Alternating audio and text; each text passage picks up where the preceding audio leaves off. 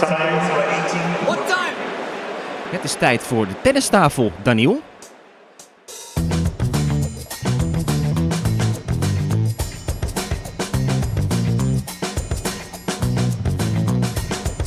Please take your seats quickly, ladies and gentlemen.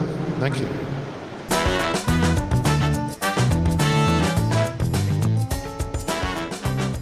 Ja, het is de maandagochtend na de Australian Open. En ik zit hier weer met mijn eh, gebruikelijke small cats, Stefan Kok en David Avakian. en we gaan het hebben over de Circus of Life, toch, jongens? ja, ja, ja. Gaan we door. Ze kunnen wel doorgaan. Allemachtig, hé. Ja, leuk. Ik was skiën. Leuk dat je Ja. het vraagt. Nee, eh, je had een mooie foto gisteravond al inderdaad op, je, op de Instagram gezet. Ja, bij elke skilift gaat de Eurosport player aan. Dus daar had ik vijf minuutjes in de cabine. En nou ja, we gingen het eerder vliegen, dus ik kwam terug. Bij de lunch natuurlijk Eurosport aan. En in de taxi naar de luchthaven. Ja, dat duurde vijf en een half uur. Dus ik heb niks gemist. Maar jij bent hoor. alleen maar weg de laatste tijd, Stefan. Wat, wat was je nou weer dan? Ik zat nu in Oostenrijk. Een soort Oostenrijk, familietrip. kijk eens. Die kon ik Ja. niet weigeren. Dus, Nou, was een eh, mooie trip. Was een Ja, mooie was trip. zeker. Ja. ja absoluut. Maar eh, tennis gaat altijd door. En ik blijf het altijd volgen. Dus eh, kom erop. Nou, David, toernooitje, hè? Zo, ik kan wel zeggen. We hadden het er net over dat het eh, gevoelsmatig, dat we een maand bezig zijn al met de Australian Open. Ja, waar ligt het dan aan? Ja, en die kwalificaties natuurlijk meepakken en dat hele Djokovic gedoe ervoor, dat, ja, een hele maand bijna. Dus zodoende zitten we hier eh, bijna in februari al. Ja, dat moeten we dan in een half uurtje gaan vangen. Drie kwartier. Uurtje, hè? Ja, kijk, we zitten hier bij uh, Terwegen Indoor. We hebben een uur en een kwartier voordat onze padelafspraak Ja. staat. Dus eh, Het is wel te horen trouwens op de achtergrond dat hier gepadeld wordt. ja, Ja. er zijn al vroege vogels hier eh, in de hal binnen. Het is eh, ja, trouwens een prachtige plek, hè? We hebben hier al vaker gespeeld. En niet alleen padel, ook tennisbanen Ja. binnen. Eh, heel Klopt. mooi, een mooie hal in Sassheim. Ja, vroeger was het alleen tennis en ze hebben hier ook eh, veel padelbaantjes liggen tegenwoordig. Maar daar gaan we het niet over hebben. We gaan het natuurlijk straks eh, uitgebreid hebben over ja, de historische, onwaarschijnlijke prestatie van Nadal, waar alle sportkranten van vol staan vandaag.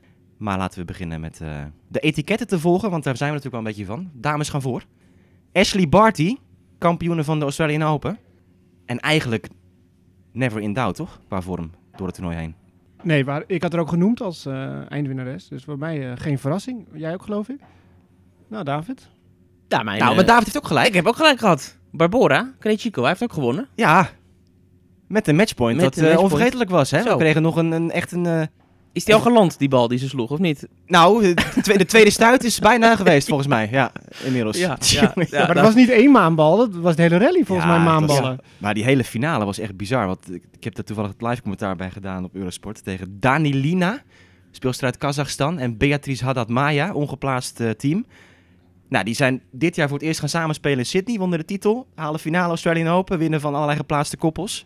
En bijna ook van Krejcikova en Sinjakova. Maar nou ja, goed. Dat is niet het hoofd. eh, Nee, maar ze heeft gewonnen. Krejcikova. Ik heb toch, Krejcikova ik heeft heb toch toch iets gewonnen. ja. gehaald. Dus ja. David heeft toch een beetje gelijk. Ja. En ehm, ja, in het enkelspel dus... Het was natuurlijk een fantastische zaterdag hè, met het Australische tennis. Dat helemaal in de spotlight stond. Zo, ja. Volledig hier de dubbelfinale uit eh Australiërs. Die, eh, ja, Nou ja, en daarvoor nog die Elcott, hè? Dus het was Elcott zeker. eh, en die, die dubbels, die jongens, Kyrgios, Kokinakis en die Ja. andere twee. En Barty, allemaal Ja. achter elkaar gepland in World Lever. We gaan het allemaal even Ja. doornemen. Maar we beginnen toch met het verhaal van Ashley Barty. Die inmiddels onbetwist nummer 1 van de wereld is. Na het winnen van haar derde Grand Slam. En het was eigenlijk meer een soort, soort US Open in Melbourne hè, die ze speelde. Vier Amerikaanse speelsters op rij. Om de titel te pakken. En in de finale tegen Daniel Collins. Had ik wel wat meer van verwacht. Ja? Van Collins. Ja, Oké. Was geblesseerd hè, in de finale. Had serieuze rugklachten. oké. Ze ging ook niet zitten tijdens game Hij wissels heeft het nooit al? Heel toernooi al, maar dat niet, is iets... Nou, in het begin was het nog oké, maar ik begreep dat... Op een gegeven moment moest ze en dubbelen en singelen op één dag. En dat was echt... eh, dat kostte haar de kop. Dus eh, ze zei zelf erover, gezien mijn fysieke staat... ben ik trots op wat ik nog heb kunnen bereiken. Ja, nou ja, het is gewoon zo dat Ashley Barty is toch zelf heel goed, maar laat de tegenstander ook gewoon niet goed spelen. Hm. En daarom vind ik die partij altijd zo moeilijk om te zien. Weet je, ook die keys in die halve finale, die eerste partij, die, slaat geen hout, lijkt het wel. Nee, dat was pijnlijk. Echt pijnlijk. En terwijl ik echt dacht, die slaat er doorheen. En dat ik met Collins ook Ja. wel, die kan er misschien toch wel doorheen slaan. Ja, Ja. die had misschien de tweede set gewoon moeten winnen. Misschien. 5-1 voor. Ja. Ja. voor. En die speelde echt goed. En zij, zij was heel voorbereid op, eh, op dat hele slice-verhaal van Barty. Zeker met die, met die backhand doet ze dat gewoon ontzettend goed, eh, Collins. Althans, op de momenten dat ze scherp is, dat ze misschien zich goed voelt en echt door de knieën kan. Maar uiteindelijk viel dat ook uit elkaar. Maar wat ik zo knap vond, we hebben het voortdurend over die backhand slice van Barty, waarmee ze de speelsters eh, uit elkaar speelt. Maar in die wedstrijd herkenden ze gewoon, er moet even wat meer power erbij. En ze weet heel snel, dan weet, weet ze het om te zetten Even wat meer pit in die voorhand. Meer gewoon niet die backhand slice slaan, maar doorslaan. En ineens boem, boem, boem van 5-1 is ze weer terug eh, in balans en wint ze die wedstrijd gewoon. Maar omdat ze zo'n duidelijke aanpassing doet. Ja, en, dat zegt die Craig Tyser ook, dat hij eigenlijk die dubbelhandige backhand gebruikt ze vaker dan toen ze begonnen samen te werken. Dat was toen ze terugkwam uit dat cricket eh, destijds, 2016 of zo, iets in die richting. Ja, toen was het eigenlijk alleen maar die slice. En Ja. kon ze niet drie backhands op rij stabiel spelen. Maar Craig Tyser zegt, ja, iedereen heeft nog steeds over die slice. Dat is maar de coach, hè, voor de Ja, duidelijkheid. precies. De, de, de coach. En het is natuurlijk een prachtige slag, die slice. Unieke slag. Maar gewoon die doorgeslagen backhand. Daar moeten we het misschien ook een beetje over hebben. Dat dat ook gewoon een, een, een stabiel onderdeel van het spel in elk geval is geworden voor Barty. Nou ja, ze geeft de tegenstander gewoon continu een andere bal. Ja. Waardoor de tegenstander niet in het ritme komt. Waar we toch wel veel zien met hè, dubbelhandige Mhm. backhands en eh, elke keer alles eh, hè, op dezelfde hoogte pakken. Ja, zij ontregelt dat gewoon. En ook door die misschien matige, doorgeslagen dubbelhandige backhand.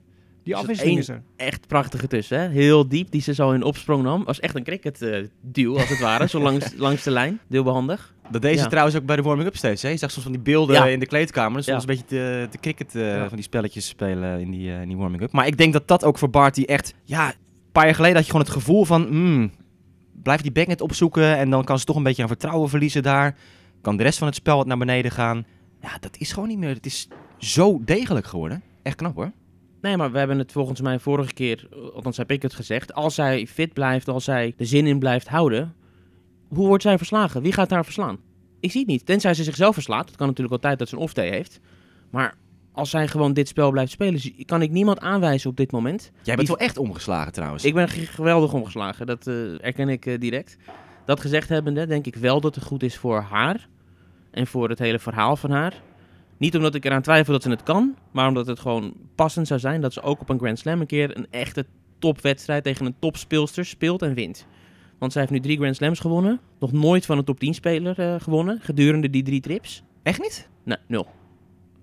Maar ze heeft wel een 19 Precies, uit de laatste daarom zeg 20 ik- wedstrijden tegen top Ik 10 twijfel er niet aan dat ze het kan, maar Ja. om een of andere reden komt het nooit samen op een Grand Slam dat ze zo'n signature wedstrijd speelt. Snap je? Nee, wacht even, Pliskova. Oh nee, dat is waar. Ja. Die was toen net uit de top 10 Ja. gevallen. Ja, klopt. Ja, ja klopt. Ja. Ja. Dus, maar dat is Ja, nogmaals. maar ja, wat maakt dat nou uit? Ik bedoel, Madison Keys is gewoon Grand Slam finaliste. Of ze nou 11 vond- staat of eh 9 staat, Ja. dat maakt toch niks uit? Jawel. En die, en die, die komt helemaal niet goed voor de dag. Nee, kijk, zeker bij de vrouwen vind ik dat die ranking... Ja, Ja, dan kan je misschien Nee, top maar ik 20 bedoel, pakken. ik, zou toch lekker 10. zijn als, als Barty kan zeggen, hey, ik won Australian Open omdat ik in halve finale won van tweevoudig winnares en nummer drie van de wereld Naomi Osaka. Wat in de vierde ronde had gekund Ja. natuurlijk. Nee, dat heeft ze gewoon niet. Dat is waar. Ja. Ja, maar daar heeft hij toch scheid aan? Het geeft wel iets meer gewicht Cachet, of zo. ja. Ja. Precies, ja. Dal prestatie. Medvedev verslaat in de finale is beter dan... eh, Nee, dat denk ik niet. Ik denk dat ze daar helemaal niet mee bezig zijn. Die, de tegenstander Nee, staat maar niet voor niks in die finale. nee, dat, dat, daar geloof ik helemaal niks van. Het is, ik kan zou ook niks aan doen. Ik bedoel, zij wint van Annie Ja, Simova het geeft toch meer glans dat je... Goed, om toch even bij Nadal zijn eerste won hij van Puerta. En nu wint hij van Medvedev, die gewoon nu de hardcourt man is eigenlijk. Dat, dat geeft toch wel iets meer status aan het winnen van zo'n toernooi, of Nee, niet? natuurlijk, want je, je, je wint toch zeven wedstrijden? Je wint het toch Ja, niet dat is ook één? zo. Ik bedoel, dat was de eerste slam. Ik denk dat hij daar de meeste herinnering aan heeft. Nee, deze, zei hij. Ja, Mijn fout, oud, mijn niet fout, meer zo lang, mijn fout. We gaan nu toch al te snel naar, eh, Oh ja, naar de mannen. man. We zijn, we zijn bij eh Barty en... eh, Nee, maar goed, Osaka, jij noemt haar. J- jij was echt wel volledig in haar eh, kamp qua geloof dacht- dat zij zou gaan domineren en dat soort dingen. Ik dacht dat ze wel weer... eh je bedoelt over het algemeen. Afgelopen nou jaren. ja, over nu. het algemeen de laatste jaren, weet ja. je. Nou ja, goed. Vorig jaar was ik natuurlijk al vertrouwen kwijt. Want dat leek nergens op. Met die hele crisis die ze had eh, tussendoor. Maar ik had wel het gevoel dat ze dit jaar er weer zou staan. En ik ben inderdaad... Ik heb volste vertrouwen nu in, in Barty. Ik zie gewoon niet in hoe iemand dat spel gaat bestrijden. Gewoon simpelweg omdat die dames, met alle respect... Kunnen die slijs gewoon niet terugslaan.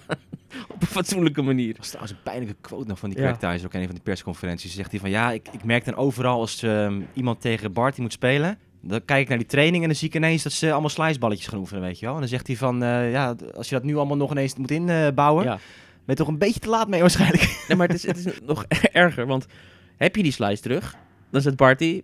Welkom, dit is mijn voorhand, eh, dames en heren. Boom, is alsnog klaar. Ja, maar dat betekent dus wel dat alle tegenstanders zijn alleen maar met Barty bezig. En niet met hun eigen spel. En daarom halen ze misschien ook wel een eigen spel naar beneden. Ze zijn zo bezig met hun overkant aan het net gebeurt. En dan zie je die Barty daar over die baan schuiven. Nou, die zweet niet eens volgens mij. Die loopt zo soepeltjes. Hoppatee, balletje hier, dappata daar. Want ik zie zo'n Collins, die wil ze die tweede service aanpakken. Die pompt ook gewoon midden in het net of uit. En dan denk ik, ja, hoe kan dat nou, weet je? Het haalt zo ver naar beneden, dat niveau. Wat ik een eh, hele mooie bal. Ja, eigenlijk misschien wel de belangrijkste bal van Barty is die, die voorhand cross. Hoe ze met die zware spin die baan kan openen. Ook dat is ongeëvenaard hoor, in het vrouwentennis. Volgens mij. Nee, maar Echt, echt zo makkelijk. Hup, losse, losse bewegingen en die bal die springt weg. En ze staan in de boarding nee, aan de andere kant. ja, en de service. nee, Dus is, het is ja, gewoon, al- alles, alles is gewoon eh 1,68 meter is ze volgens mij. 65. Ja, en dan zo serveren? Ja. Ja, bizar. Het is niet normaal. Maar US Open gaat ze niet winnen, heb ik begrepen. Ja, dat was zo'n onzin. Ik zat, ik zat in die persconferentie van die Thijzer, die coach dan. En die was al meteen bezig met alle verwachtingen temperen voor de Career Grand Slam. Hè? Want als ze de US Open wint, dan heeft ze ze alle vier. Ja, dat gaat ze nooit winnen. Is uitgesloten totdat de US Open eh, de ballen verandert. Dat is het enige Grand Slam toernooi dat nog aparte ballen gebruikt voor mannen en vrouwen. Goed, de kenners die zullen dat weten. Het gaat om de, de duurzaamheid van de ballen. Die zijn lichter of zwaarder bij de mannen en vrouwen. En met die ballen kan Barty niet spelen. Sorry. Die zijn lichter bij de vrouwen. zijn, ja, precies. klopt. Eerlijk gezegd dacht ik, en dat was voor mij wel nieuwsfeit uit die persconferentie, ik dacht dat dat op alle Grand Slams nog het geval was, dat ze verschillende ballen gebruikten. Ik wist niet dat alleen de US Open daar nog aan vasthield. Ik dacht ook wel dat het bij meer toernooien was, ja. Ja. Maar Maar die Thijzer die zei heel erg eh, Ja. eh, resoluut, dat alleen de US Open doet dat nog. ja, dan nog even over de, de, de status van Barty natuurlijk. Eh, ik denk in Europa misschien dat zij nog niet echt een ja, personality heeft. Stefan, dat is een beetje jouw categorie, toch? Karakter dat, dat heel veel eh, fans trekt. Maar in Australië is, is haar populariteit echt ongekend, hè? Ook die kijkcijfers voor die finale dag. Volgens mij één op de vijf mensen in Australië heeft die finale gezien. 20% van de bevolking. Ja, Australiërs zijn natuurlijk ook wel echt sportgek. Ja, En dan zo iemand, ja, dat is geweldig. En ook met haar achtergrond, toch? Dat is heel belangrijk. Ja. Ja. ja, ik zat meteen eigenlijk toen ik dat hoorde, meteen dacht ik, ja, dat is best indrukwekkend, 20%. Maar als er in Nederland iets, iets gebeurt wat van belang ja is, nee, dat is zitten ook er- zo. er zitten nog toch ook meer. wel 3 miljoen Volgens mij, mensen al nee, maar volgens mij naar Max hebben volgens mij, eh, volgens mij 50, 60 procent van de Nederlanders. Ik probeerde op te zoeken hoeveel mensen er naar die finale van Krajicek hadden gekeken destijds, maar ik kon dat niet vinden. Want ik zag allerlei vergelijkingen al van, hè, dit is zoveel beter dan in de Verenigde Staten. We hebben 330 miljoen inwoners en naar Mhm. de finale Serena keek maar 1 miljoen mensen. Ja, dat is natuurlijk triest dat dat het geval is. Maar Nou ja, dat, dat verschil, als dat allemaal klopt, dat is natuurlijk gewoon schokkend. ja, In Australië wonen 25 miljoen mensen, hebben hebben 4,5 miljoen gekeken. In, in Amerika inderdaad anderhalf, 2 miljoen. ja. Tering, nee. Dat is wel... eh ja het valt tegen. Ja, Serena moe? play to survive, jongens. Netflix, hè? Daar, daar moet het allemaal eh, gaan gebeuren. Absoluut. Ja, maar of zij daar een hoofdrol in gaat spelen? Nee, zij komt er niet in voor. Ik me, ja, precies, ja. Maar eh, Collins, blijvertje. Top 10 nu. Sinds de eerste keer de halve finale uit het niets Australian Open haalde, ben ik een beetje gevolgen. Ja, het is wel een, een van mijn favoriete speelsters. Ik heb er ook heel lang in mijn eh, ultieme tennisspel gehad. Want dit jaar heb ik eruit gekeeperd, omdat ze veel geblesseerd is en zo. En dan zei dit gebeurt dit. Nee, ook helemaal eh, enthousiast. Ook omdat ze gewoon eh, de spirit heeft, hè? Ja, dat vooral. Ze heeft hele mooie quotes gegeven dit toernooi van... Ik, ik zeg altijd tegen mezelf dat ik de beste ben. En ook als ik niet de beste ben, ja, dan moet je toch blijven zeggen. Je moet in jezelf geloven. Iemand Eh, moet zeggen. ja, en, en ze was ook een keer geconfronteerd met het feit dat... eh, hè, van wat vind je er nou van dat mensen soms een beetje aanstoot nemen aan jouw gedrag op de baan? Van dat come on, heel overdreven. Toen zei ze tegen de journalist, nou vertel maar tegen je mensen dat ze dan maar naar het ballet moeten gaan. eh, weet je, dus ze heeft een heel leuk, ja, iets, iets anders dan anderen. Ja, maar ze is ook wel heel dankbaar. Absoluut. Hè? Dat ze Ja. zoveel fans heeft, dat mensen zo lief voor haar zijn en uh, aanmoedigberichtjes krijgt en zo. En, ja, een leuke personality. Nou ja, het belangrijkste wat we moeten noemen, goed, dat, daar hebben wij helemaal weinig verstand van, maar wat ze natuurlijk heeft overwonnen vorig jaar. Endometriose, zeg ik het goed? Volgens mij wel, ja. Ze heeft een soort eh kies te laten verwijderen uit... eh, Eierstokken, geloof ik. Ja, precies. Ja. Nou ja, en, en jaren had ze daar last van. En zeker dat laatste jaar. Ja, dat ze zo vaak gewoon immobiel was. En, en zoveel pijn had tijdens wedstrijden. En ze dacht eerst dat ze het in de rug had of zo. En ja, het duurde super lang voordat die diagnose goed werd gesteld. En dat probleem is nu verholpen met een operatie, ik meen in april vorig jaar. Ze komt nu pas tot bloei. Ze kan nu eigenlijk pas echt alles op een tennisbaan, weet je. Ze kan nu dag in dag uit trainen, optimaal voorbereiden voor toernooien. Dus in feite denk ik dat Collins vanaf nu alleen maar nog eh, ja, omhoog kan kijken. Ja goed, ze staat top 10, maar dat ze daar wel gewoon een rol in kan gaan spelen. Top 10, nummer 1 van de Verenigde Staten. Dat is ook wel een ding. Ik denk ook wel dat het een blijver is, mits ze fit blijft. Ze heeft een heel klein team, hè? alleen ze heeft geen coach bijvoorbeeld op dit moment. Ze hoopt een visio, eh, dat is haar, eh, haar prioriteit, om een visio mee te kunnen nemen voortaan. Dus ja, ik kijk er wel naar uit naar wat Collins eh, gaat doen. Ja, ik denk ook dat ze op alle ondergronden wel uit de voeten kan. Met haar spel. Ja. Ze komt uit college toch? Uit eh, Zeker. Amerikaanse universiteitstennis. Dus ja, hardcore is natuurlijk wel echt haar ding. Ja. Maar volgens mij kan ze op gravel, op Roland Garros ook gewoon nog goed uit de voeten. Ze volgens mij Ja, goed dat, eh, gespeeld toen bij die eh, herfsteditie. Had ze best wel eh, in dat lege stadion, ik kan weet het nog heel goed, omdat ze in een leeg stadion gewoon die commands door bleef zetten. En dat was een mooie echo elke keer nadat ze uit het dak ging. Ja. Doe het dak open! Ja, ja, ja. Klinkt het zo hard. Ja. Oké, nou nog meer over het vrouwentoernooi voor jullie? Of kunnen we dat boekje boekje dicht doen.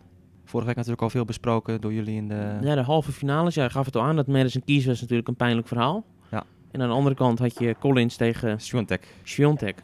Eén dingetje wat ik over Swiatek wel ehm, zou willen zeggen. Want we hadden allemaal een beetje onze twijfels zo aan het begin. Maar ik vond het wel indrukwekkend dat we nu voor het eerst hebben gezien dat zij ook op een lelijke manier ver kan komen. Want wij hebben toen op Roland Garros gezien hoe ze boom, boom, boom, iedereen 6-0, 6-0, 6-2, 6-2 van de baan aftimmerde en dat toernooi won. Mm. Maar nu ging het heel vaak heel slecht in die wedstrijden. Het leek nergens op, maar ze kwam er toch doorheen. Ja, en zij had trouwens wel de langste streak van vierde rondes volgens mij Ja. inmiddels op rij. Van mannen Precies. en vrouwen. Ja, sinds het winnen van Roland Garros Ja, inderdaad. altijd de laatste 16. Dus dat is toch wel ook weer netjes eh, van, eh, van Daniel Collins. Of Nee. van Daniel Collins, van eerst Swiatek. en eh, ja, Stefan? Ja, ze kreeg een lief sms'je van eh Rafa Nadal toen ze verloren had die halve finale. Van eh, je bent op de goede weg en eh, dit en dat. Dus ze heeft er echt een fan bij. Ja. Om jouw bruggetje misschien nu niet te stelen. Nou, misschien moeten we gewoon even die Australische dag afmaken. Met eh, wat er nog voor en achter zat. Dylan Elcott, die finale tegen Sam Schreuder. De quads in de, in de rolstoelcategorie. Je hebt verslag gedaan, gedaan, David, van die finale, toch? Ja. Dat is een vent. Dat is niet te geloven. Vorig jaar had je dat shot dat hij de US Open, de Golden Slam had gewonnen. Ja. Dat hij met die cup op de tribune Ja. even een, een biertje atte eruit. En eh 15 Grand Slams gewoon. Hij is, hij is Australiër van het jaar geworden. Ja, van het jaar 2022. Dus hij is verkozen. Ja, dus komende als 12 komend maanden. Komt, Ja. ja. dat is niet Ja. wat geweest is. Dat zou je eerder zeggen. Ja. omdat hij die Golden Slam heeft gewonnen vorig jaar. Maar nu al. Ja, maar ja, goed. Ja, het is- ja, dat is een hele technische benadering inderdaad. Nee, maar wat hij betekent voor, voor, ehm, voor invalide mensen in, in Australië, dat, dat is waanzinnig. Bij iedereen bekend en opent deuren en, en, en, en dwingt veranderingen af in de maatschappij. En het is een prachtig verhaal. En eh, ja, kan zijn woordje ook heel goed doen. Hij had nog een interview met eh, Alexander Zverev, ook een onkort interview. En sprak hij zelf ook over van ja, het gaat niet om mij, maar weet je, de wereld ziet nu iemand in een rolstoel zo'n onkort interview doen. Dat opent ook weer ogen en, en, en weet je, biedt weer perspectief aan mensen die het moeilijk hebben met, eh, met zo'n situatie natuurlijk. Geniale grap ook met, met Zverev. Het begon een beetje over zijn biceps en Zverev moest zijn mouwtjes eh, oprollen. En zei hij van, eh, ja Alex, weet je, één ding. Eh, skip leg day, it's overrated. ja, ja, ja, ja. ja. ja Dus, nee, eh, nee, maar hij was zelf echt depressief hè, als kind en zo. Hij zag het leven niet meer zitten. hij haatte en- zichzelf en dat soort ja, zaken. Maar en als zijn je ziet wat, hij, wat het nu voor figuur is, echt vol zelfvertrouwen en Ja. echt, echt een showman, eerste klas. showman, radioman, tv-presentator, commentator. En... En een goede tennisser, hè? Laten we dat niet vergeten. Ja. Want Die man heeft handjes. Dat is echt zo knap. Het is al knap om in een rolstoel te tennissen, lijkt me. Bijzonder Ja, moeilijk. steeds ervoor ook naar het net wanneer het kan. Ja, maar die heeft een gevoel, joh. Hij verloor overigens wel. En net zeggen, hij verloor wel. Sinds, Hij eh, mocht serveren voor de set en eh, toch, eh, het werd Ja. 7-5, 6-0 voor Sammy. Ja, dat is hartstikke leuk. Tweede Grand Slam toernooi voor hem. Had ook al de US Open gewonnen eh, bij zijn debuut in 2020. En nu eh zijn tweede. En, en als we elk wat mogen geloven, dan gaat Sam en ook die andere Nederlander, Niels, Niels Vink, Vink, die, ja. gaan, eh, die gaan de pool domineren. Maar goed, ze speelden dus ook in die Rod Laver Arena. Veel mensen op de tribune. Ja, dus 6000 dat is echt- mensen geloof ik. fantastisch Ja. om, eh, om, om dat zo te zien. En dus live op, eh, op Eurosport ook. Dus dat was een mooi eh, moment. En die dag eindigde toen met eh, de krankzinnige dubbel. De special case, hè. Mensen hadden van die cornflakes eh, pakken ook meegenomen naar de tribune. hè. Special K. Kokinakis Kyrgios. Ik noem ze maar de krankzinnige, denk ik. Maar eh, Nou, ik vond het eigenlijk wel jammer dat ze tegen Australiërs speelden in die Ja. finale. Je kon niet te hard tegen klopt. de tegenstander Je merkt het aan de sfeer ook. Je merkt het aan de sfeer. Ja. Het was niet zo gekhuis. Weet je, Kyrgios zei het eerder van het was een dierentuin op de tribune vaak. Met die wedstrijden. Maar Nick Kyrgios is een Grand Slam kampioen, eh heren. ja, Kokkinakis ook, zeggen Ja. mensen dan. Maar Kyrgios is toch een Grand Slam kampioen. Even via de, de zijweg. Toen het stil. Ja, Ja, Nou- maar is dat dan zo'n ding?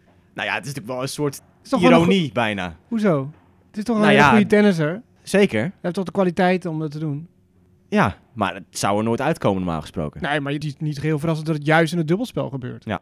Hè, het is, het- dat zei Kokkinakis volgens mij ook. Het is, eh Kyrgios is echt een teamspeler. Mm. Hij houdt van NBA, van basketbal en zo. En dat individuele is moeilijk. Ik probeer Ja. hem een beetje ernaast hem te staan, zodat we een team zijn. Maar ze hadden allebei geen seconde gedacht dat ze toernooi gingen winnen. nou, wildcards ook hè. Ja, ze hadden volgens mij twee potjes of zo ooit gewonnen samen in een eh, slam. Maar denk je dat er, dat er koppels zijn die beginnen aan een toernooi die niet denken dat ze het kunnen winnen? Hoe bedoel je? Denk je dat... Eh, Elk koppel dat meedoet denkt toch van, we kan het winnen? Nee. Nee. nee, zij zijn gewoon de baan opgegaan, weet je, lol maken met z'n tweeën. En elke wedstrijd, elke persconferentie ook herhaald van, weet je, voor ons gaat het erom, we komen aan, al die mensen worden helemaal gek. Die ervaring, dat vinden ze prachtig. En dan gaan ze gewoon een feestje maken in die wedstrijd. En oh, we hebben gewonnen. Het, is gewoon, het zijn gewoon allemaal toevalstreffers geweest. Maar heb jij het niet over elk, elk koppel? Willekeurig koppel. koppel? Jij denkt Iedereen die meedoet aan Australian Open denkt dat ik kan de titel winnen. Jij denkt als eh, Henry Laakzoon eh, aan, de, aan het dubbelspel begint met, ehm met Potito Starace, dat ze dan denken, ja, we, we gaan wel even, Leeft hij nog? we gaan wel even de titel pakken. ja, ik weet niet, maar Potitel eh, pakken. Tjonge, jongen. weten we nog dat Sijsling Haas in de finale stonden van het dubbelspel? Wie had dat dan ooit bedacht? Dat is misschien ook acht jaar Nou, moeten geleden we of Robin zo. vragen volgende week. En Ja. Dacht je dat je toen eh toernooi ging winnen toen je begon met Igor? Ze wonnen het niet, ze verloren van de Bryan Brothers. Die dachten denk ik wel dat ze de titel zouden pakken toen ze begonnen. Uitzonderingen daar gelaten, ja. Maar goed, het is geweldig voor tennis, weet je. je want, want ze trekken natuurlijk een heel breed publiek wat weer naar tennis gaat kijken. Eh, dus dat is natuurlijk geweldig wat ze gedaan hebben. En ze hebben echt topkoppels verslagen die onder de indruk waren van het stadion en van het vijandigheid van het publiek tegen ze. Zo'n Pavis Mektis, nou die bakt er helemaal niks van. Aan de ene kant is het wel weer gaaf. Het is weer wat anders en het is mooi. Maar aan de andere kant, ja, Nou, maar Kyrgios heeft, heeft wel ik kan het ook overdrijven. Kyrgios heeft door die hele eh, run heen zeg maar wel steeds interessante dingen geroepen. Want hij zegt dus ook van ja, ik- weet je, ik tennis nu eigenlijk alleen nog om gewoon een nieuwe generatie warm te maken voor de, Ik voor de sport. Die man die zo in zichzelf aan geloven, maar ga door. Ja. Ik zeg alleen wat hij zegt, hè? Ik verbind er geen Ja. waardeoordeel aan. En ja, hij komt dat stadion in met Instagram Live, die walk on court. Je kan niet ontkennen, het is, het is wel een manier om zo'n nieuwe doelgroep aan te boren. Weet je, als je gewoon kijkt naar, naar tieners en, en begin twintigers, en die, die vinden dat fantastisch. En Kyrgios zegt ook terecht, vind ik dan, weet je, die mensen die gaan kijken eh, vanwege de gekkigheid die we allemaal uithalen en, en, en de show die we neerzetten. En hij vindt, tennis moet een soort mix gaan vinden tussen het klassieke gentleman's aspect en deze, deze nieuwe eh, vorm van weet je, dingen consumeren en sport volgen en dat soort zaken. En goed, dat, daar heeft hij natuurlijk wel een punt. Het is gewoon een feit. En hij probeert het op zijn manier te doen. Nou ja, en je kan natuurlijk niet ontkennen. eh, in Australië ook, ja, die wedstrijden zijn steeds... Volgens mij toen Nadal tegen Shapovalov speelde, zijn ze constant naar die partij gegaan. Die dubbel. Omdat het gewoon zoveel hype creëerde. Ja, nee, het is voor mij gewoon... Hij zegt dat keer op keer. Mensen kijken alleen om naar mij te kijken. En elke keer als hij weer zegt om mij te zien spelen... ja, om het is mij soms wel een beetje pijnlijk om dat soort, dat, die ego... Hoe, hoe eh, vaker hij het zegt, hoe meer ik het gevoel heb dat het helemaal niet hem gaat om de toekomst van het tennis. Maar omdat dat hij zichzelf gewoon heel, heel erg ja, hoog heeft Ja, zitten. dat vindt hij ook geweldig, tuurlijk. Ja, Dat is- dat King. Kyrgios, hè, noemt hij zichzelf natuurlijk ook. Dat staat mij een beetje tegen alleen. Ja, maar wat was nou het moment van de eerste week waar iedereen het meeste over sprak? Op de tennisbaan? Ja, Kyrgios Medvedev, toch? Die partij. En als je dan zit te kijken, nee, maar als jij nou zit te kijken naar een wedstrijd van Kyrgios tegen Medvedev, dan ga je toch niet even een half uur weglopen Nee. na een set? Dan, het is toch constant van, wat, wat gaat er nou weer gebeuren? Je moet constant opletten. En ook, oh, slaat hij ineens een onderhands eh tweener service met topspin. Ja. Weet je? nee, ik ben blij dat hij er is hoor. En ik, ik vind het ook leuk om een hekel te hebben aan iemand. Hè, Af en toe. Daarom ben ik hier ook. Ja.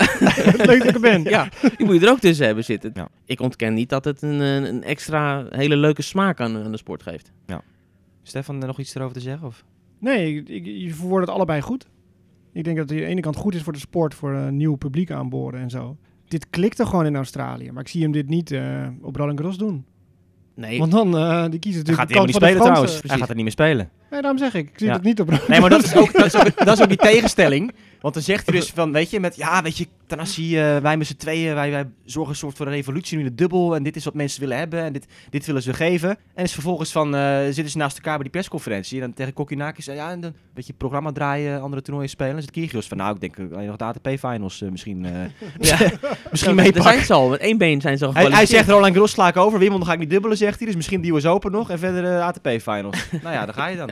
Ja, en Dus ja, ook, dus ook weer zo'n momentje dat hij zegt... Ja, ik denk dat de ATP wel echt eh, het geweldig zou vinden als wij erbij zijn. Ja. Ook weer zo'n momentje. denk ik, alsjeblieft zeg.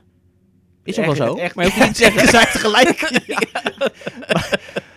Ja, nee. Ja. Oké. Over eh, een hekel hebben aan, eh, aan mensen. Ehm, Oké. Oh, ik, ben- nou, ik ben benieuwd. ja, de hele small cat situatie. Moeten we maar eens even iets duiken, toch? Zullen we het even afspelen gewoon? Dan, eh, Het hele iedereen- moment? Nou ja, dat small cat moment. Hele Repeat my answer my question? Ja, waarom niet? Nou, Of jij, wil jij het voordoen? Nee, Ja, let's go. Oké, nou gaan we even luisteren. And his father can talk every point. Bro, are you stupid? His father can talk every point. His father can talk every point. His father can talk every point. Repeat my answer my question. Will you answer my question? Can you answer my question, please? Can his father talk every point? Oh my god. Oh my god, you are so bad, man. How can you be so bad in semifinal over Granson? Look at me! I'm talking to you! And he's father coaching because his father is talking at him. What time? I'm talking to you. So next time it should be a violation because he's picking you. If you don't, you are a, how can I call it, small cat. Ik vond het echt belachelijk hoe hij uit, eh, uit zijn stekker ging tegen die umpire. Ik bedoel, die umpire deed het ook niet handig. Die had gewoon even naar hem toe moeten draaien. Zo, eh, zullen we het er even over hebben. Maar dat die umpire stoïcijns voor zich uit bleef kijken, dat staat natuurlijk in het protocol. Maar dat hij zo tekeer ging, nou, dat, kan gewoon niet. Dat vind ik gewoon echt zo schandalig respectloos. Hij is het een beetje eens met Zverev. hij is er ook niet altijd trots op. Elke keer als hij uit zijn plaat gaat. Maar hij, hij kan het toch niet laten. Elke keer. Nou, ik moet wel eerlijk zeggen, ik lag wel echt onder de tafel hoor. Met dat Ja, what, dat what zonder time. Ja. What time. En hij, hij loopt te brullen als een mafkees. En dan, Ja. I'm talking to you, hè. Ja. Talking, talking. Ja. En, en, Tokkie, en- hij was een tokkie. hij was zeker een tokkie, ja. What time? I'm talking to you. Dat is dat stemmetje Ja, ja, zo wegzakt. hè, Ja. van nog even- ja. Oh mijn god. Nee, maar ja. Ja, maar er is toch een steekje bij je los op het Ja. moment dat, dat je zo met mensen omgaat. Ja. Ik bedoel, ik snap dat je je op je, je rechtstuk gooit, een frustratie hebt, maar dit doe je gewoon niet met, met Nee, en ik-. Kom op. Klopt. En ik vind het wel bizar dat hij daar geen waarschuwing voor krijgt. Dit is gewoon een waarschuwing voor onsportief gedrag. Weet je, hetzelfde als Shapovalov die een umpire corrupt noemt. Ja, dat kan gewoon niet. Hè, er werd natuurlijk alweer die vergelijking gemaakt met Serena, met de US Open uitbarsting. Eh, dat was toen ook terecht. En dit had ook gewoon een straf moeten zijn eh, voor, eh, voor deze gasten. Maar het is toch ook dat ze met die tijdklokken, dat het heel raar mee omgegaan wordt. Dat soms krijg je een tijdswaarschuwing en andere weer niet. En eh, weet je, als het tijd wordt en er zit nog steeds iemand 30 seconden op de bankje. Snap je? Want daar is- loopt de klok ook door, niet alleen maar tussen het serveren door. Nou ja, goed, dat is eh, allemaal even terzijde. Maar je, je kan niet een umpire corrupt noemen. Weet je? Dat, dat is gewoon even een grens. eh, of, of zoals een gek blijven schreeuwen. Ja, het was misschien dat hij geen scheldwoorden gebruikte. Hij zei, als je het gewoon op papier leest, dan is het vrij netjes. dus dat is Nou, dat hij, ja, hij, brult dus echt van, will you answer my question, please, zegt hij nog erbij. Nee, maar er zaten daarna wel wat dingen bij, weet je, van nou, hoe kan je zo slecht zijn in de halve finale dat, van de daar kan Slam? niet tegen. Dat, Precies, dat dus, doen meer dus spelers, dat, dat hè? vind ik gewoon even net de grens overgaan. Het was wel weer een momentje dat... eh, Ja, een, de een van wereld vele. hè. rondging. Het begon natuurlijk Maar- al met het boring eerder in het toernooi. En eh This is so boring. Ja. En daarvoor Kyrgios al met het publiek. Maar laten we even dat hele met de verhaal doortrekken. Want het is natuurlijk precies wat je zegt. Elke ronde was er een soort cumulatief effect op zijn gemoedstoestand. Want de persconferentie toen hij had verloren van Nadal... heeft hij een hele monoloog gehouden. Hij ging, hij ging zijn hele leven ging hij doornemen als, als tennisser. Van ja, als kind had ik dromen en weet je, wilde er ook de grote prijzen winnen, bla bla bla. En eh, hij haalde allerlei voorbeelden uit van wedstrijden van toen hij een junior was, toen hij eerst een junioren slam speelde, bij de profskamp top 10 doorbraak. Maar hij is gewoon diep van binnen, is hij gewoon gekwetst dat hij gewoon constant publiek tegen zich heeft. Dat raakt hem zo diep. Hij zegt vanaf nu, het boeit me eigenlijk niet meer. Ik ga alleen nog voor mezelf spelen, voor het onderhouden van mijn familie. Al die dromen die ik had als kind, die tellen nu niet meer. Hij gaat vanaf nu gewoon heel zakelijk instaan. Dat zegt hij nu natuurlijk in emotie. Maar tegelijkertijd zei hij het wel echt in een nou, epistool bijna. Ja, het was, het was niet dat hij er heel sip bij zat hoor. Hij was gewoon de redelijk vrolijke Medvedev die hij normaal gesproken altijd is, toen hij het zei. Maar de tekst op zich, hè, van de, de droom die ik als kind had, die is dood of zo. Of die is, die is doodgemaakt. Door dit soort momenten met het publiek dat zo ehm, tegen mij is. Of misschien meer voor mijn tegenstander is. Dat het zo, zo onevenredig is. Dat was wel even een statementje. Nou, en hij noemt het voorbeeld van, weet je, eh, oké, eh, we hadden op een gegeven moment die nieuwe generatie, hoorde ik dan bij. En iedereen vond het leuk dat de grote drie eigenlijk weer weer werden uitgedaagd door de nieuwe generatie. En ja, dus dat, vond hij dan een mooi verhaallijn. En dacht van, oké, nou, ik ga dus nu spelen tegen Federer, Djokovic, Nadal, maakt niet uit. Dan gaan we het meemaken, hè, dat mensen willen zien dat wij eh, gaan winnen van die gasten. Ja, in de praktijk, iedereen voor, eh, voor die grote lui, weet je wel. Dus dat was een totaal ehm, mindfuck voor hem. Dat hij dacht van, hmm, ze zijn helemaal niet voor ons, weet je. Ze willen helemaal niet dat we gaan winnen van die, van die gasten. En dat doet hem gewoon pijn. Dat vind ik toch wel bijzonder, weet je. Hij komt zo over als de clown en eh, een beetje iedereen lopen uitdagen en wat dan ook. Nou ja, voor mij komt het niet echt als een clown over, maar meer als heel zakelijk. Want ook als hij een punt verliest, hij, hij slikt zeg maar dat, die nederlaag van dat punt en gaat klaarstaan. Ja, maar met de clown, met hoe die, hoe die Ja, dat je oké, mensen bespeelt en, en eh, ja. Ja. Maar ook gewoon niet juichen na een overwinning. Het is gewoon zakelijk. Oké, ik heb weer nou, ja, prijsgeld verdiend. Ik ben een ronde verder, dichter bij mijn doel van de titel. Gewoon heel zakelijk bekijkt het. ik vraag En dan sluit hij dus ook het publiek nu uit. En dat is natuurlijk in de US Open denk ik toen geknakt of zo. Toen het echt eh, een beetje zo'n gimmick werd. Nou, ja, maar goed, je had natuurlijk het interview met Jim Curry eh, hier, eh, dat- met het fluitconcert ondertussen. En als je al die momentjes op een rij zet, ja, dan stuk voor stuk kan je er een beetje om lachen, misschien ook als kijker. Maar alles bij elkaar, het is het wel gewoon, ja, het doet hem wel gewoon wat, weet je. Het is ook Ja. gewoon niet leuk. Het is ook gewoon niet leuk. Kennelijk. En, en hij doet zo zijn best om op zijn manier het publiek te bespelen, zoals Mhm. je zegt. En ik moet zeggen, bij Vlagen krijgt hij volgens mij wel het publiek heel erg mee. En dan heeft hij ze overtuigd. Het is altijd een beetje een hobbelige weg. Maar uiteindelijk zijn ze wel, Ja. staan ze achter hem. Maar ik denk dat hij gewoon even moet begrijpen dat als hij tegen Nadal speelt, of als hij tegen Federer speelt, dan ligt er gewoon even iets anders. Ik bedoel, als, als Medvedev dit zo voelt, wat moet Djokovic dan wel niet zeggen? Want wat Djokovic Ja, heeft maar meegemaakt dat in dat soort momenten, in dat soort wedstrijden, is... Ja, Bij de US Open, dat hij echt ging huilen toen het publiek in één keer achter hem ging staan. Ja. Dat ook tien jaar opgekropte frustratie waarschijnlijk dat eruit kwam. maar daar moet je mee dealen. Ja, maar het is toch een wisselwerking. Want hij moet ook niet een duimpje opsteken op het moment dat hij een makkelijke bal mist en iedereen gaat juichen. Want het, ze juichen niet jou uit, zeg maar, omdat je mist, maar gewoon dat er weer een punt van de dal is. Oh, Het was een belangrijk moment, volgens mij ook 4-4. En dan steekt hij een duimpje op het publiek. Ja, jullie hebben er geen verstand van of zo, Mm. weet je. Nou, dat moet je Ja, maar dan, dan zit toch- het zo hoog van binnen en dan moet toch even iets uit. Ja, ik, ergens Ja, kan ik het wel weer het, snappen. Het meest sprekende moment was misschien wel tijdens die prijsuitreiking. Eh, nou, en, het, en het einde was natuurlijk vrij sterk van hem. Maar daarvoor al, toen die mevrouw van Tennis Australia, Ja, dat kon echt niet. Ik, dat vond ik echt asociaal. die hield een praatje. Zoals altijd werd de verliezer werd ook eventjes behandeld. En er werd gezegd, oh wat heb je fantastische dingen laten zien. En een epische wedstrijd en dit en dat. En het publiek begint dan een beetje te klappen, ook daarom. En dan zie je hem gewoon zo nee schudden van, schij uit met dat geklap. Wat is dit nou, het is zo boring, eh, dat soort dingen. Ik was meer Ja, gericht ik- richting het publiek dan richting die mevrouw hoor, denk ik. Het was Nou, meer van dat het publiek nou. nu ineens, oh nu wel klappen, nu hoef ik het niet. Oh ja? Oh, ik had Zo, zo las ik het hoor. Ik denk niet dat dat een richting die mevrouw was. Ja, die mevrouw kan er niks aan doen, toch? bij. Medvedev, die zag je gewoon boring, boring zeggen. Ja, Terwijl ik, denk dat dat was. Ik dacht dat die gewoon die woorden van die vrouw, ja, dat is allemaal een beetje cliché eh, gelul. Weet je, dat Kan ja, ook. Laat eerlijk zijn, is, Is ook ook gewoon zo. Ja, is ook gewoon zo. Volgens mij was dat het, maar dat dat op het grote scherm. En ik dacht van ja, maar dit is gewoon, weet je, op dit moment, verdomme, een van de, de meest historische momenten uit de tennisgeschiedenis. Dat je dan, dat dan zo een beetje loopt te verpesten met je, met je cynische, op, dat vond, ik- vond ik heel lelijk. Ja. Maar goed, ja. Nou ja, en, dat, en hij eh, sloot zijn eigen praatje natuurlijk. Vond ik wel legendarisch hoe hij dat deed. Iedereen bedankt. eh, en zoals altijd, aan het einde is het al, bijna bij iedereen. En last but not least, you the fans. en toen zei hij, last but not least, I would like to thank my team again. de Oh, dat keer. was helemaal niet zo opgevallen. Ja, dat was, dat was de Oh, hele ja, ja, actie ja. van hem. Ja, ja. Heel bewust. Onze gekke, gekke Daniel. Ja. Ik wou nog iets zeggen, maar ik ben het kwijt. Oh, ik dacht dat we klaar zijn eh, met de podcast. Ja. Oh. We gaan eh, volgende week Ahoy, toch? Of, eh, ja. Ja, kom met Verdef, dat is de Ja, vraag. ja, komt ie. Dat is, eh, dat is de grote vraag. Ja, geen publiek, dus dan eh, kan hij... Kan je, eh, Ja, ja. 1250 man, hè? ja. Oh, ja. Toch wel? Moet tegen hem zijn.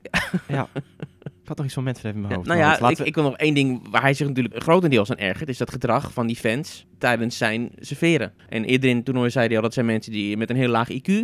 En in deze finale had hij ook weer een eh, onderhoud met de umpire, waarbij hij zei, je moet step up, dit is een Grand Slam finale, doe wat aan het publiek. En with idiots, please is not enough. Je moet iets meer doen God. dan alleen please zeggen. Ja. ja. En uiteindelijk deed hij dat, hè, John Blom. Ja, die ging toch best wel... eh, misschien kunnen we dat stukje ook laten horen, of niet? Waarom niet? First and second serve, I'll have security remove you. Okay?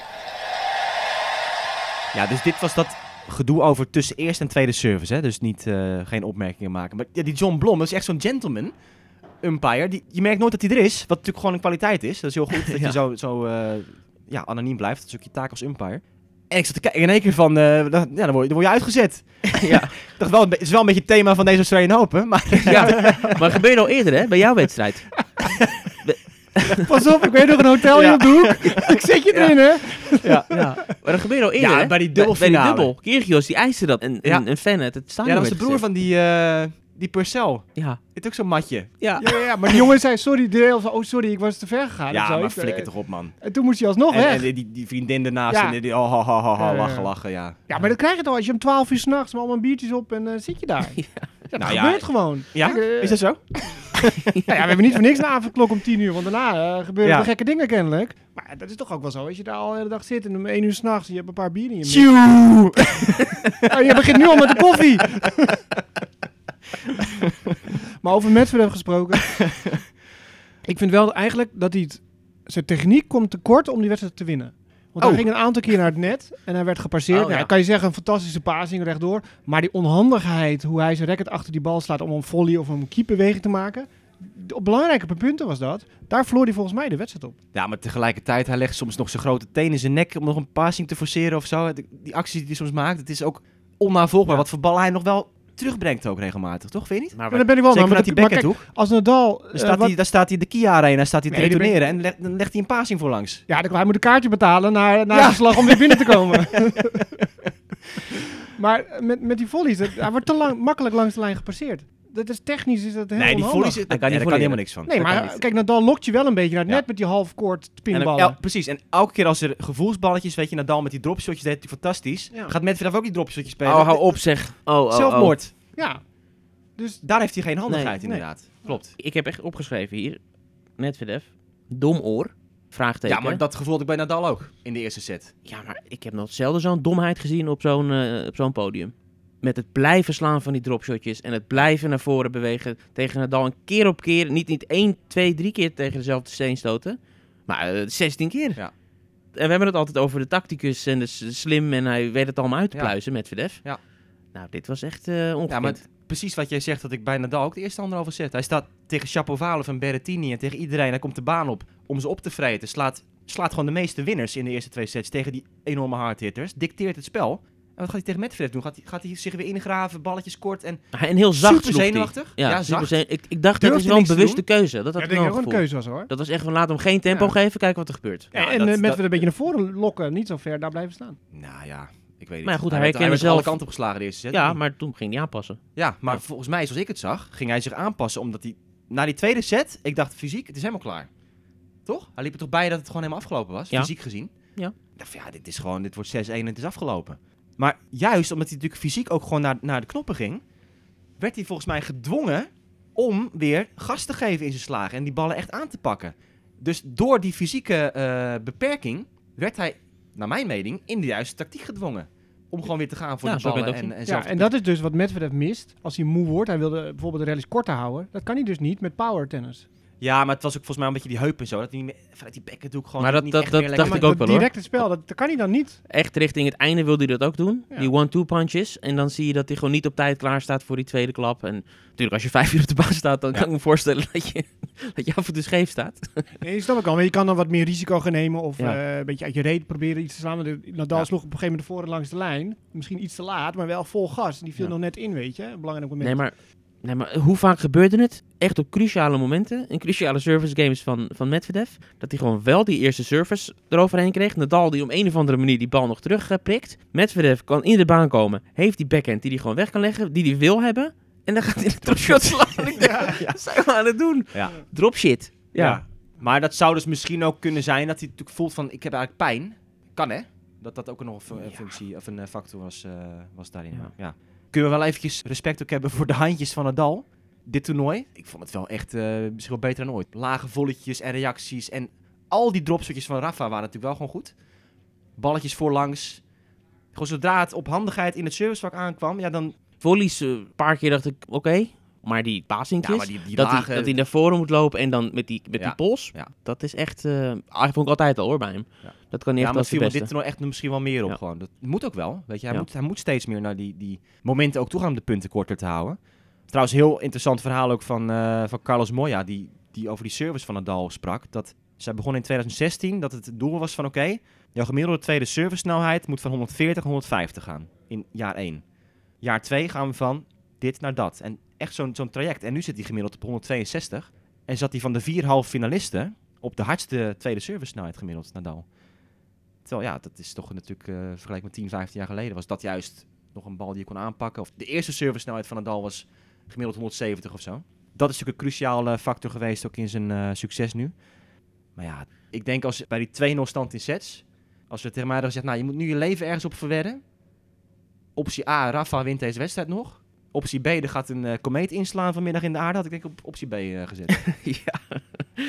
ja, nee. dat is toch niet... Nee, maar ik zat ook te kijken. Mijn gedachtegang tijdens die hele wedstrijd was, althans tijdens die eerste twee, tweeënhalve set was, oké, ik zat in mijn hoofd al het toernooi van Rafa een beetje terug te spelen. Hmm. Strikt genomen kan je zeggen, hij heeft gewonnen van wie hij moest winnen. Zo'n Chapo, ja, ook lager geplaatst. Daarna halve finale tegen Berrettini. Nou, als er één top 10 speler is die ik graag als Rafa zijnde tegenover me had gehad in zo'n grote wedstrijd, dan graag die ene zonder backhand. Nou, dat is eh, Berrettini. Oké, nu komt hij in de finale tegen Medvedev. Dan hoort hij van te verliezen. En dat gebeurt. Oké, prima toernooi. Nadal heeft gedaan wat hij moest doen. En hij verliest gewoon van wie hij hoort te verliezen. En toen eh, gebeurde dat. Toen werd de wereld op zijn kop gezet. Toen, eh, ja, dit Nou ja. is waanzinnig. het meest bizarre vind ik dan nog, als je gewoon de laatste jaren gaat terughalen ook van Nadal. Je, je zag gewoon dat hij ouder aan het worden was. Als het gewoon langer duurde, ging hij gewoon kapot. Gebeurde tegen Tsitsipas vorig jaar, 2-0 voor in sets, verliest hij in 5. Fysiek hield hij het niet vol. Eh, Djokovic, Roland Garros. Ja, en zo zijn, zo zijn er meer, eh, meer voorbeelden. Dat hij gewoon echt, echt ook moet temporiseren in wedstrijden. Dit toernooi natuurlijk ook tegen Shapovalov. Nou, na die vierde set gaf je ook geen cent meer voor hem. Leek het ook klaar te zijn. En toen hij ook na eind tweede set werd hij al moe. Toen. tegen Shapovalov. Ook door de hitte en dat hij natuurlijk allemaal niet, niet getraind was ervoor. En nu ook tegen Medvedev, ja, die eerste set. Eindeloze rallies. Eh, hij gaat eh, de bal in het spel houden. Ik denk van ja, ik weet niet wat, wat de bedoeling hier is. Maar als je dit vijf uur tegen Medvedev wil doen, dit is gewoon een zelfmoordmissie. En hij wint hem in 5 uur 24.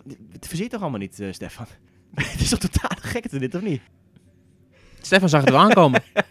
Stefan had Stefan dit- zat in die taxi, 2 4 0 30. Ja, die dacht, oh, dit wordt wel even tweede vijf set 0-40 overwinning. Niks, niks aan de hand voor Nadal. Ja, die komt echt gaat komen. Nee, ik zat alleen maar te denken dat Djokovic zegt tegen zijn vrouwtje van... "Ja, liever 2-0 voor mijn derde, kom, we gaan lunchen. Ja, Komt goed. ja. Maar eh, ja, je, je hebt gelijk. Maar wie nu nog zegt van best of 5 moet afgeschaft worden, die is gek in zijn hoofd. Dit is toch fantastisch. Geweldig. Maar misschien maakt het wel weer meer tennis kapot, ook omdat de komende maand zien we hem niet. Of zes weken of acht weken, omdat het helemaal Ja, hij gaat in, eh, in Acapulco eh, eind van de maand Maar- spelen. Maar. Ja, dit is heroïs, ja. De gedachte die bij mij ook steeds terugkwam is dat het gewoon... Het is vijf jaar geleden, die finale tegen Federer. Ik weet toen nog, ja, daar hebben we het ook uitgebreid over gehad, dat wij zaten te kijken ook... En je ziet, ja, Federer, ja, het is wel... Eh, de tank raakt leeg, hè. 35, dit- Nadal was 30. Het is precies hetzelfde, ja. Ook maar die niet- was ook... Ze gingen helemaal naar de kloten in die finale. En in die vijfde set, ja, Roger die kon die punten kort houden. En die, die, die vlamde eroverheen. Maar Nadal, die, die had helemaal geen beweging ook meer. Ik dacht ja, het is gewoon... Ze kunnen het niet meer. Ze kunnen het niet meer, die vijf sets.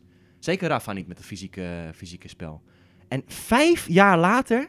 En hij wint een wedstrijd van 5 uur 24 minuten tegen de man die volgens velen nu de beste speler op hardcourt is. US Open kampioen wint verdik hem in drie sets van Djokovic die finale in New York. En, en Nadal wint hier van hem. Na 2-0 sets achter, 2-3-0 40. Ik zou niet weten welke eh, uitslag ik hier nog boven moet plaatsen qua comeback of prestatie. Nee, Of- hij zelf ook niet. Als je Ja. over één losse wedstrijd hebt, hè? Ja. Maar ik Ik word vind er wel een beetje moe van om te zeggen, elke keer zeggen, zes weken geleden wist ik niet of ik mee kon doen. Ja, maar ja, goed, dat zit ook zo diep bij hem. Ja, maar als je meedoet, dan moet je daar niet over zeiken. Als je niet kan maar ik krijg spelen, doe je niet mee. En als je, als je wel kan spelen, doe je wel mee. En als je er bent, want dan moet je niet zeiken. Iedereen vraagt ook van, oh ja, hoe mooi is het eh wetende... is steeds het inleidende vraag. eh. Ja, dat, dat vind ik ook stom. Nou, oké, ja. Toch? Ik bedoel, ja, als je fit bent, speel je. Als je niet fit, speel je niet. Want hij gaat ook het toernooi in om te winnen. En niet om mee te doen. Dan ga je Nou, niet eh, die hele trip maken eh, daar naartoe. Kom op zeg. nee, maar ik geloof wel dat het hele verhaal van kijken of ik het fysiek nog kan, weet je. Hij zei ook in die prijsstrijking, hè, van eigenlijk kwam hij hierheen en dacht van, nou, dit zal mijn, laatste wel worden. Dat hij gewoon zo'n twijfel over zijn lichaam had en gaat nog een keer spelen.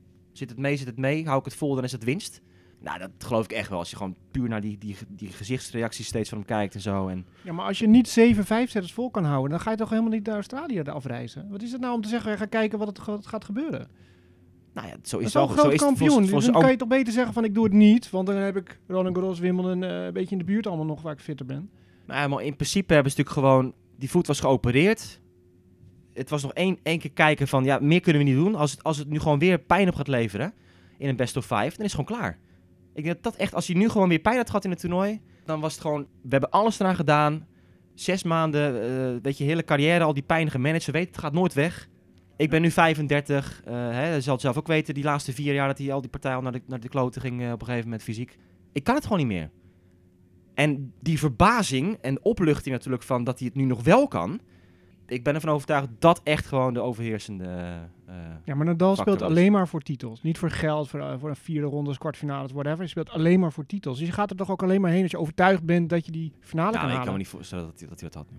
Ja. Kan ik me niet voorstellen. Nee, volgens mij ging die er nu wel, wel blind in. Zoals Federer er in puur echt als die 2017 testcase blind, blind inging. Ja. Dat was ook zo'n moment. Dat was ook 35. Het is Ja. wel leuk dat ze allebei dezelfde leeftijd hebben. Dat Ja. ze dit flikken. Ja, dat is goud. een, een soortgelijk kunststukje. Eh, maar het valt gewoon goed een keer voor Nadal nu. Dat hij zo'n toernooi doorspeelt zonder die pijnfactor. Hè? Hmm. Hij kan misschien wel moe zijn.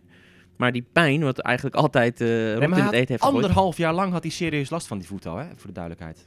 Daar zei hij eerlijk, ik voelde gewoon geen pijn. Dus ik, ik, Ja. kon, ik kon door. En volgens mij heeft dat hem ook gewoon in de gelegenheid gesteld om te tennissen, puur te tennissen en na te denken en te schaken. Want het was een mooi schaakspel. En wat, wat bij mij gewoon het grotendeels blijft hangen, veel meer dan eigenlijk het fysieke. Gewoon een soort van bevestiging dat het qua tennissen gewoon waanzinnig goede Ja. tennisser is en zo slim is en tactisch echt van de allerbovenste plank is. En precies die keuzes zijn bijna altijd de juiste eh, keuzes die hij maakt. En hij ziet het allemaal zo goed en het is... Ik vind het ook wel mooi dat meer en meer mensen dat nog doorkrijgen, weet je wel. Want in het begin van zijn carrière was het natuurlijk altijd van... Ja, hij loopt 28 meter achter de beest en alleen maar heen en weer ballen terug te. Nee, dat is het niet. Dat vond ik echt de ultieme belediging bijna. Ja, hij kan alleen op gravel spelen. Ja, Nee. Hij heeft nu gewoon acht slams staan, hè, buiten, buiten Roland Garros. Voor mij is Nadal de twijfelzaaier nummer 1 bij tegenstanders. Ik Ja. noemde het net al. Medvedev slaat een goede service. Bal komt terug die hij wil hebben. En toch dwingt die tegenstanders tot de meest waanzinnige keuzes. Ik denk dat Federer-fans die zullen dit herkennen. Die heeft ook heel vaak dat hij in rallies of in punten of zo, dan denk je, binnen. Het enige wat hij nog moet doen is, is een redelijk veilige bal een bepaalde hoek inslaan. Maar tegen Nadal, om een of andere reden, dan, dan, dan maak je toch een domme keus of de verkeerde keus. Of dan wil je te veel doen wat helemaal niet nodig is. En dat, ja, dat moet gewoon zijn kwaliteit zijn dan. Want het gebeurt tegen niemand anders. Op die manier, vind ik. Nou, ik denk dat alles, ook buiten de baan, viel gewoon goed voor Nadal. Hij kon zich ook, kijk, de hele Djokovic gedoe natuurlijk met die soap. Hij kon zich ook helemaal presenteren als tegenovergestelde van die bad guy Djokovic. Echt, de, echt al die mooie teksten en over de, over de maatschappij en over de grootheid en alles. Hij kon zich echt als een gentleman neerzetten. Want hij was de enige van de Big Three die er was. Dus hij had het podium ook ervoor. Dus echt alles viel ook goed volgens mij. Hij was helemaal in zijn velletje daar. Alleen eh, gisteren in de Cube was dat Ja. eh, in één keer eh, Ja, schrikken. fuck. Ja, Ja, fuck. ja, ja. Konden ze niet De wegpiepen. wereld die, eh, Ja. die schrok nog een keer op van. Ja. Maar wat ik trouwens ook wel grappig vind, is, jullie hebben het ook genoemd vorige week, en eh tennis volgens weten het allemaal, dat Nadal natuurlijk zo vaak pech heeft gehad en de meest gruwelijke nederlagen heeft geleden van breekvoorsprong vijfde set en wat dan ook. Dat zat ook in zijn hoofd, hè? Uitserveren vijfde set. Hij zei, zei het al van, de hele wedstrijd zat het in mijn hoofd. Van al die keer dat het net is misgegaan, nu moet het een keer mijn kant opvallen. Bij die 2-0 achterstand in sets. Ja, ik heb het zo vaak zelf meegemaakt dat ik aan de andere kant stond.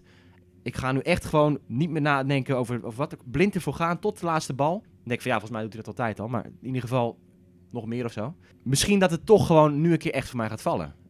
En dat is het verhaal van het hele toernooi geweest. Alles heeft meegezeten voor hem. Dat is gewoon zo. Ja. Het is de opeenstapeling van, van acht jaar ellende. Nu is het elke ronde of acht keer eh, meevallen. Ja, Ja, vanaf, en vanaf die voor twee de- dagen rust, hè? Die er voor het eerst waren. Ja, dat is ook een dat meevallen. is ook een meevallen. Ja, maar dat heeft, hij heeft hij ook pech mee gehad in het verleden. Ja. Nou ja, hij net aan die andere kant zat met, met halve finales van vijf uur en dan twee dagen later moest spelen. Ja, en al voor de eerste ronde natuurlijk eh, Djokovic eh, Ja. niet mee. Halve finale Djokovic Ja. of Berrettini is toch wel even een, een verschil. Ja. Ja, en nogmaals, kijk, zo kan je nog bezig blijven. Kijk, ja, Djokovic is er nu niet bij. Ja, toen Djokovic eerst Roland Garros won, toen, toen was Nadal geblesseerd. Voor iedereen kan je dat soort verhalen bedenken, van geluk. Nadal Federer 2017, Djokovic was er ook niet bij. Dat vergeet ook iedereen nu, eh, dat, dat hij toen een jaar met, met zijn elleboog... Toen gingen Nadal en Federer ook ineens weer de slams winnen, weet je. Ja, dat is niet leuk voor Nadal en Federer fans, maar dat was ook een factor dat zij in één keer weer die titels pakten. Ja, maar het is niet zo Dus- gek als het 18 jaar, 18 jaar tussen, tussen zit en zo. Dat Nee maar, daarom, nee, maar daarom. Iedereen heeft zo zijn, zijn voordeeltjes gehad, nadeeltjes gehad, wat dan ook. Even zich uit over een carrière van 20 jaar. Dus ja, dit was gewoon het, ehm, summum in de carrière van, eh, van Nadal. Ja, maar het maakt toch, is nog even, het maakt toch niks uit of daar Tsonga staat, of dat er Baghdadi staat, of eh, dat er Medvedev staat. Je wint toch door Uiteindelijk, eh, weet je, Rod Laver die zal ook Grand Slams hebben gewonnen van, eh, van wat meer hapsnurkers of wat dan ook. Weet je, dat hij een makkelijkere route had gehad. Zo, nee, maar zo heeft dat... Ja, uiteindelijk zie je die lijstjes en, en ja, hij staat nu op 21, de rest op 20. Ja, ik, ik word wel een beetje moe van dat iedereen nou ge- gelijk gaat roepen van... Oh ja, nu is Rafa de GOAT. Weet je, kap gewoon even met die onzin. Geniet nu gewoon puur van wat Rafa nu hier weer doet. En Ja, ja, zolang en- ze nog spelen, moeten we daar helemaal niet over Ja. hebben. Ze zijn En- alle en- drie groot. En mij werd gisteren de vraag gesteld, wat, wat is een soort van je, je takeaway hè, nu over Rafa? Jij kan twee kanten op. Of Rafa doet weer helemaal mee. Hij kan weer gaan domineren, zeker als Djokovic eh, onduidelijk is. Of hij kan spelen, wat gaat hij spelen? Heeft hij er nog zin in? Is hij boos? Is hij super gemotiveerd? We weten het niet. Of moeten we dit echt als één ding zien met Nadal? En is hij over twee maanden weer geblesseerd? Want dat kan altijd met hem. Dus je, je weet niet zo goed welke conclusie je moet trekken over de toekomst, over 2022 als seizoen. Is Nadal echt een enorme factor nu weer? Of wat gaat Nee, maar jij zei het net zelf al, David. Die, die voetblessure blijft gewoon een probleem.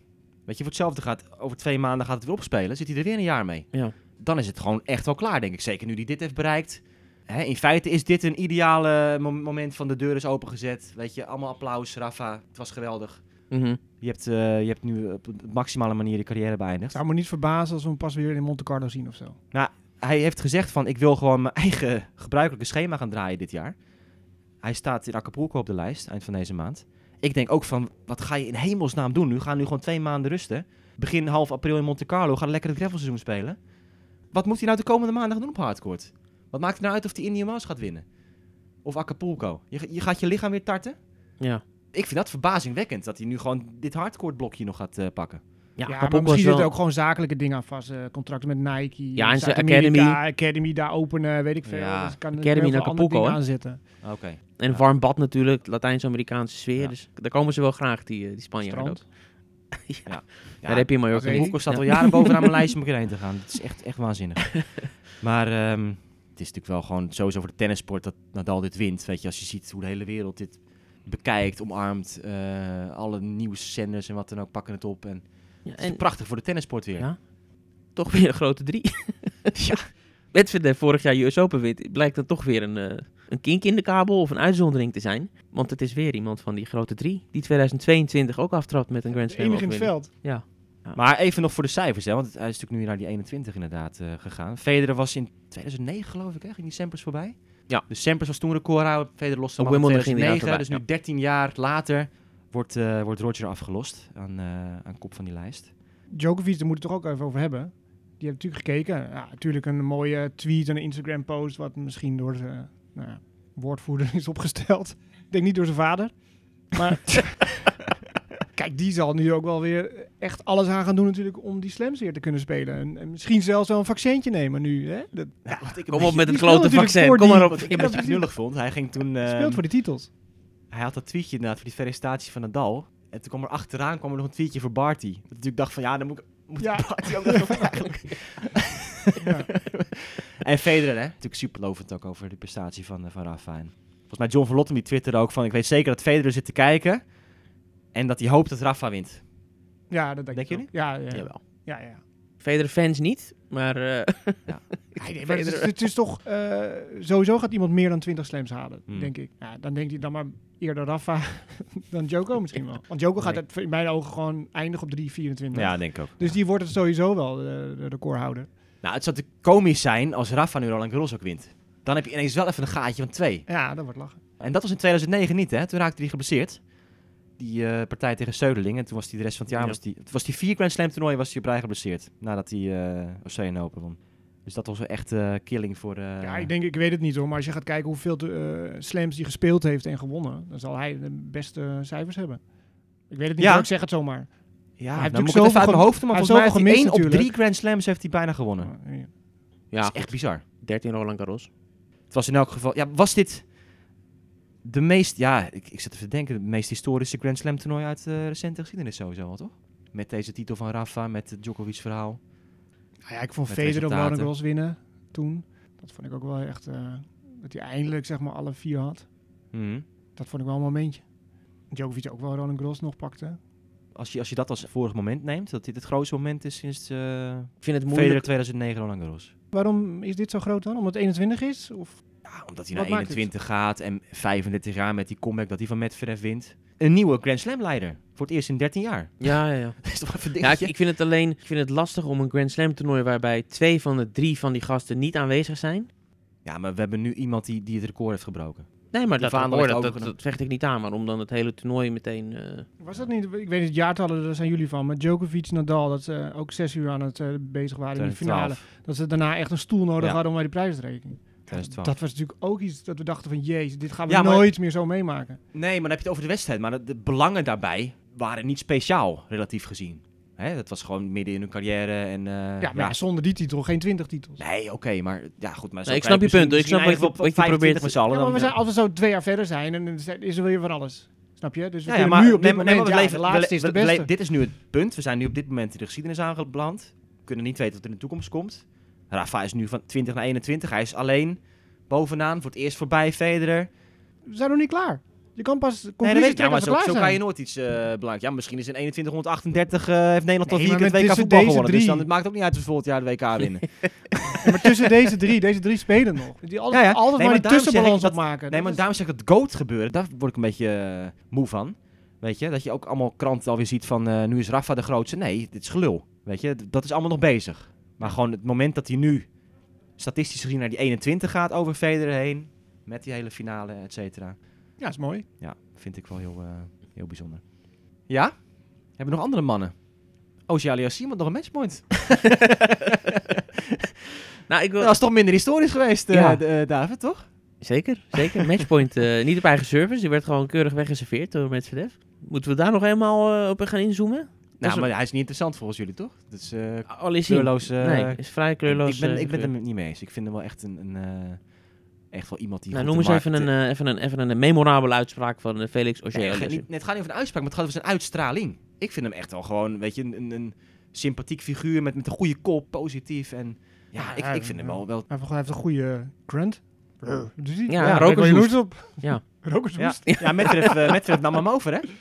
Ja. Oh ja, deed ik ze, deed ik ze kreun aan. Ja, ik heb...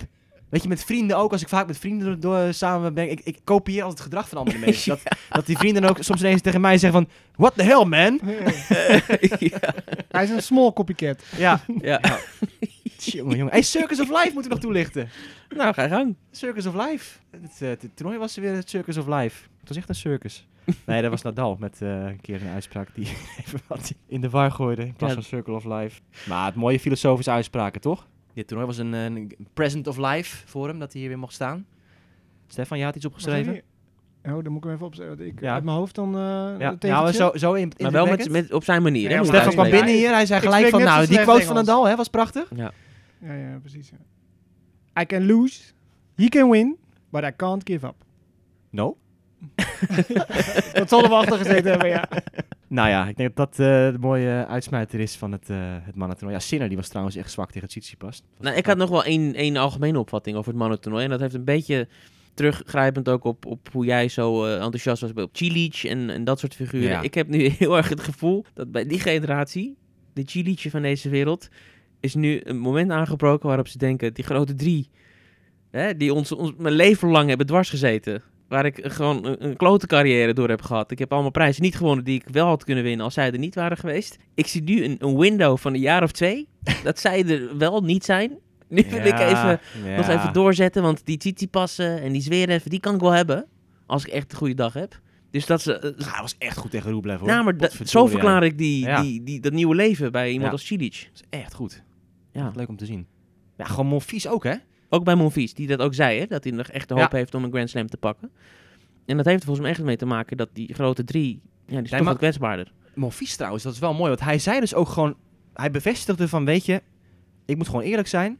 Mijn hele carrière lang maak ik al de verkeerde tactische keuzes in wedstrijden. Dat hij daardoor verliest. Ja. En Maar- dat is natuurlijk ook gewoon zo. Maar dat wisten wij tien jaar geleden ook al. Ja, hij gooide dat in één keer zo eruit. Ja. Van, eh, ja, weet je, ik moet gewoon terugkijken. Mijn hele carrière doe ik al domme dingen. eh, maak de verkeerde beslissingen. Maar één keer moet het vallen. Hij zei dat zo mooi. Echt, echt zoveel passie in die blik en zo. Van één keer, ik geloof er nog in. één keer kan nog. Nou, we gaan het zien eh, volgende week. Van dichtbij. Oh, ja, maar hij zei het ook toen hij Ahoy won, hè, voor het eerst volgens mij. Van, eh, ja, we hebben een bigger goal en we gaan ervoor. Om nog één keer zo'n slam te winnen. Dat doet hij al jaren in zekere zin. Maar ja, ik vind het mooi hoor. Dat hij dat, Nee, zeker. als het iemand gunt, eh, dan is het Monfils wel, vind ik. Maar dat was ehm, de Australian Open 2022. We hebben nog een, eh, een bruggetje, want het uh, Siu, dat was natuurlijk een thema. Deze Australian Open. En we hebben een Nederlander die een jeugdtoernooi heeft gewonnen. Le Petit A. David? Ja, zo Thijs. Bogaert. En Nee, eh, ik weet die, de- deed, die deed even een Ronaldootje toen hij won hoor. Precies, precies. En het is een heel prestigieus toernooi. Ik moet eerlijk zeggen, we weten de hele route wat hij heeft, wie die heeft verslagen en zo.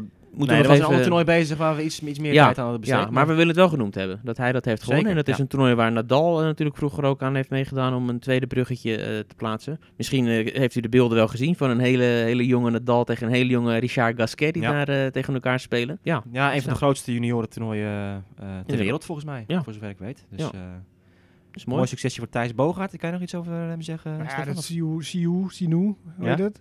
Ja, nu is het leuk, maar over twee maanden eh, denk je van jeetje, moeten we daar nou weer mee? Is, is het leuk nu? Nou, ja. ja, vind, ik- vind ik al een mooi statement eigenlijk. je hebt gelijk, ik ben nu ook klaar mee. Oh, wow. Nee, goed. Ander nieuws. Positief nieuws nog. Toch fans in Ahoy over een week. Vorige week zei je het hele verhaal, Stefan. Dat eh, ze het hadden opgebouwd als weer een soort tv-studio. Ja, dat is daarom ook lekker. geen aanpassingen meer konden worden gedaan. maar toch wel. De tennismagazine ging naar de drukker. Ja. Waar een mooi verhaal hebben, wat eh, geen publiek, et cetera. Hoe Ja, pijnlijk precies. allemaal. En ze moeten, ja, het wordt gedrukt en dat, dat heeft gewoon tijd nodig. En eh ja, tussentijd wordt beslist dat er 1250 mensen naar binnen mogen. Eh is nog steeds geen 10.000 per sessie. Dus wat dat betreft, ja, is het nog een vrij lege hooi. En ik ben ook benieuwd, want er zijn natuurlijk geen winkeltjes, geen dingen. Ja, de mensen moeten ook wat eten en drinken, dus daar moeten ze toch wel eh, wat Oh, aanpassingen gaan maken. Nou ja, niet voor Oh, dat gaan ze 1250 doen. mensen lijkt me. Oké, ja. Niet zo'n plaza en zo Nee, allemaal. nee, dus nee, nee. het wordt karig. Maar ze hebben gewoon signalen gekregen van diehard fans. We willen echt heel graag gewoon tennis kijken voor live. Ja, maar Kunnen we wat doen? al zitten er maar 200 man. Dat maakt gewoon een verschil. Ja. Dus 1250 is er nog best, best oké. Ja, waar komen ze te zitten dan? Per Want ik- sessie, hè? Dus, dus middagsessie, avondsessie. Ja, ja, maar ze moeten wel verspreid, eh, hè, want je moet natuurlijk eh, afstand houden. En volgens mij mag je vijf vierkante meter of zo eh, ruimte hebben per persoon en dergelijke. Dus ze moeten daar goed, goed naar kijken. Hm. Het is niet dat ze één vak Ja, vullen. Ja. Vak? Rafa? Precies, dat bedoelde hij. Nou, ik zei het wel. Ik heb vroeger ook wel gespeeld met scheidsrechter. Toen zei ik, eh fuck. Ja. Hij, hey, hey, let je even op je woorden. Ik zei, V, A, K, Ja. wiskunde, Nederlands. Toen ik, maar ja, dat trapte ja. er niet in. Remind dat ik hem in dat vakje moet spelen. Ja, precies, servicevak. Oh, oh, goed. Botik in de top 50 van de wereld na de Australian Open. Dat is nog eh, mooi nieuws. Djokovic gaat spelen in Dubai. Nou ja, goed, we gaan het allemaal weer... Maar eh, Botek speelt niet in Montpellier trouwens. Nee. Is Teruggetrokken deze week. Klopt, ja. Dus die gaat volgende week eh, voor Wel in Rotterdam, zei hij gelijk Ja. erbij. Dus dat is eh, interessant. Ja, wij zullen er, er zitten ook, in Ahoy. En dan gaan we komend weekend preview opnemen. Als de loting is Is verricht, Medvedev erbij, denk je? Ik denk het niet. Die is, die is gesloopt, toch? Ik denk het ook. Ja, hij kan dan volgende, misschien op dinsdag of zo pas beginnen. De extra dagen. Of kan hij zelfs op woensdag Nou, het is Woensdag wel, eh, hij viert wel, het is een verjaardag in Rotterdam, hè? Ja. Oh nee, dan komt hij. Ja, dat Ja. is natuurlijk wel een Ja. ding. Ik bedoel, eh, Ja. ja. Dat is de reden om niet te komen. ja, goed Weer ook. wel. Nishikori is er ook niet bij. Die is zes maanden uit de relatie. eh, heupoperatie, ja.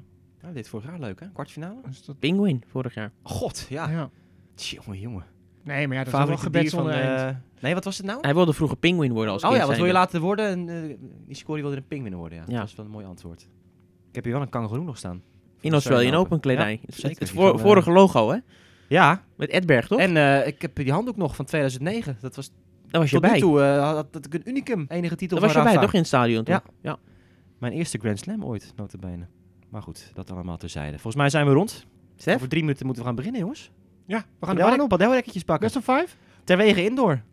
Best of five? Kan je Zeker. Alright, nou, het gaat allemaal eh, de boeken in. De Australian Open 2022. En wij eh, melden ons komende week weer komend weekend vanuit Ahoy voor een nieuwe editie van het ABN AMRO World Tennis Tournament.